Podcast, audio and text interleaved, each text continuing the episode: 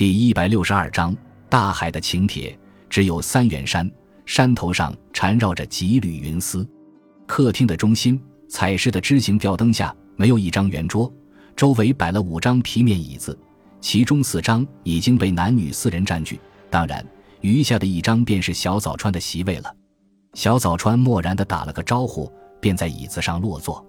男女四名全是陌生的面孔，不知为什么都冷冷落落，似乎闷倦得很。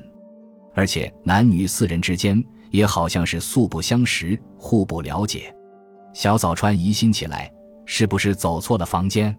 不多时，三名佣人用手推服务车送来了酒，有威士忌、啤酒和葡萄酒三种。佣人问明白五位男女客人的个人所好，把酒摆在餐桌上，然后一言不发退了出去。室内又陷于沉默的世界，五名男女脸上都画满了问号，闷头喝自己的酒。小早川对面坐的是个五十五六岁的男人，身体很棒，面色红润，看得出是个精明强悍的绅士，给人一副肩负重任的风貌。右边。是个二十岁出头的青年学生，瞳孔很亮，但是脸色阴郁，好像正在沉思。其次，也就是小早川的右边，坐着一名四十五岁出头的妇女，看来像是一位阔太太。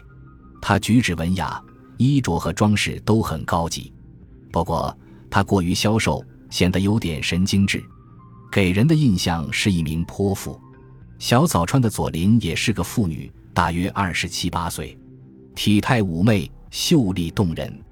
也许由于浓妆艳抹，看来是个地道的美人。他叉起二郎腿，上面那只脚在焦急地微微颤动，脚的形状也很美。短短的裙子掀了起来，露出洁白而又丰腴的腿。小早川早已看得出神了。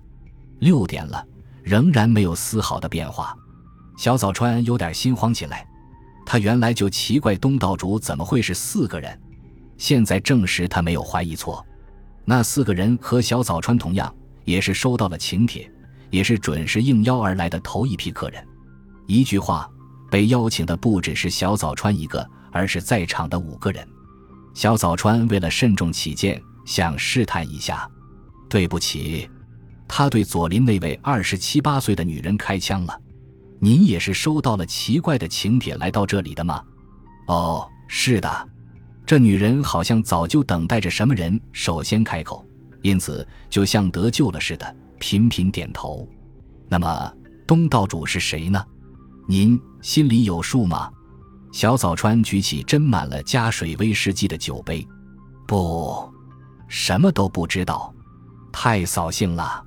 我原来就以为是谁开玩笑，本是不想来的。不过信上说要告诉我一件切身利害的大事。信封里又装了四万元现款的车费，总觉得昧下这钱，心中有愧，所以，他满脸惊疑的说道：“您从哪儿来？名古屋。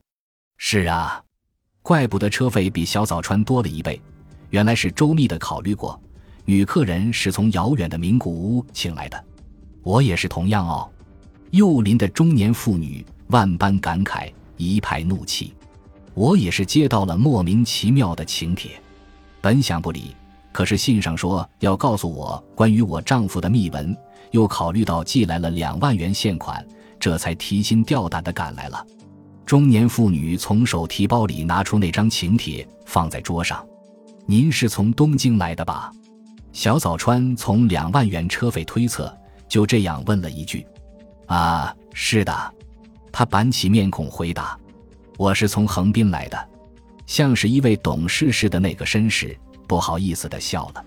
别提了，我和诸位同样接到了请帖，我呢写的是请在海滨旅馆度过愉快的一日。我什么也没想，就决定应邀出席了，因为我最喜欢大海。于是五十五六岁的那位绅士也把请帖放在桌子上。您是怎么回事呢？小早川把视线转移到青年学生那张冷漠而又呆板的脸。同样吗？青年自嘲地苦笑着。从哪儿来？长野县的松本。请帖上写了些什么？一个罗曼蒂克的夜晚。正在恭候您的光临。”简直是些愚蠢的诱惑人的词句。正因为愚蠢，我才信以为真。因为我本身就是个愚蠢的人，非常盼望不花旅费和宿费就做了一次旅行。青年说着，把杯里的啤酒一口喝了。谈到这里，才清楚，五个人莫不是按照署名“大海”的请帖前来赴约的。根据每个人从住址到伊豆的河津远近不同，支付的车费也互有差异，请帖的字句也因对象不同而略有出入。那是因为深思熟虑过，要促使五个人都非来不可。对小早川写的是“共度欢乐的一夜”，对青年学生写的是“一个罗曼蒂克的夜晚正在恭候您的光临”。这些话全都触动了男人的好奇心。同样是男人，对五十多岁的那位绅士却说：“去海滨度过快乐的一日吧。”语气变得比较稳重。对于心思重的妇女。就不这样写了，说什么妾身的厉害了，有关丈夫的秘闻啦等等，都准确地抓住了女人的弱点。其实给了大量的车费，这也是抓住心理的一种策略，使你因拿到这笔无处退回的款而感到心神不安。五个人互通了名姓，从名古屋来的二十七八岁女子叫居井忍，是某公司经理的秘书。从横滨来的那个五十五六岁的绅士，恰恰是贸易公司的董事，名叫月川宗十郎。从长野县松本市来的青年叫香山十郎，是信州大学的学生。从东京来的阔太太是一个综合医院院长的夫人，名叫木岛接子。都是陌生人，连名字都没有一点印象。为什么单选这互不相识的五个人到这里来呢？关于东道主。同样，谁也不清楚，把这毫不相干的五个人请到这儿来，这本身就毫无意义。更何况，关键人物东道主依然迟迟未到。三，大岛的山影淡了下去，水平线上笼罩着乳白色的烟雾，大海风平浪静，在残阳的映照下，暮色更加苍凉，使人想到夏天就要过去了。从海滨可以望到的温泉街。正处于黑夜来临前的一片寂静，河津车站的扩音器在远处预报看电车的开道时间。只有东伊豆沿海的公路上，汽车依然在忙碌的奔驰，像斗笠似的滚动着。七点了，信州大学的学生香山侍郎看了一下表，长长地打了个哈欠。他只喝了两瓶啤酒，就满脸通红。这是谁搞的恶作剧？咱们都稳稳当当的就上钩了。从名古屋来的女子居井忍轻轻地咬了一下嘴唇，照耀在头上的枝形吊灯是他刚刚打亮的。我正在考虑是不是走。综合医院的院长夫人木岛接子似乎担忧自己的人身安全，焦急不安。他也是只喝了两三杯葡萄酒，眼睛就微微的发红。横滨贸易公司董事月川宗十郎。摇晃着高大的身材，劝说道：“别再忍耐一会儿吧，看看到底是怎么个收场法。”他也和小早川一样，泰然自若地不断喝着加水的威士忌。木岛接子有点歇斯底里地反驳说：“怎么，这不分明是拿咱们当傻瓜？这不是恶作剧吗？我可不在这场闹剧里扮演任何角色，没工夫。”月川宗十郎微笑着，晃着头说：“您错了。”太太，这可不单纯是恶作剧呀！把咱们五个人毫无道理的邀请到一起，就这么晒干儿？你说这不是恶作剧是什么？说的对呀，不会没有道理的。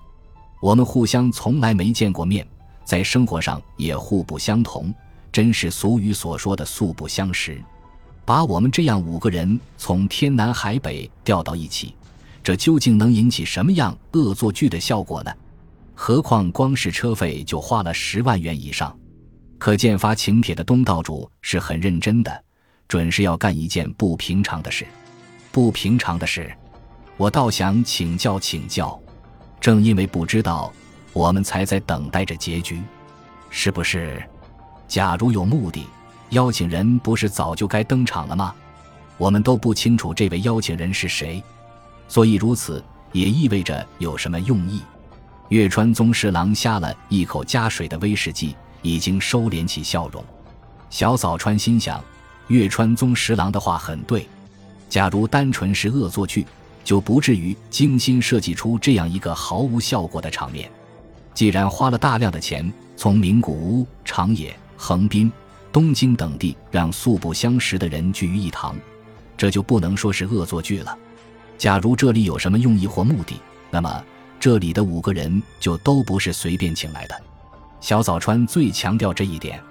月川先生的意见我很赞成，这并不是恶作剧。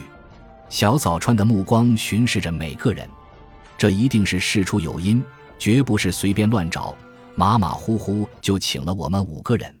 单单这一点就说明是煞费苦心的。很对，不能说这五个人是赶巧碰到一起的，邀请人是存心要把我们五个人请到一起。月川宗十郎插起胳膊。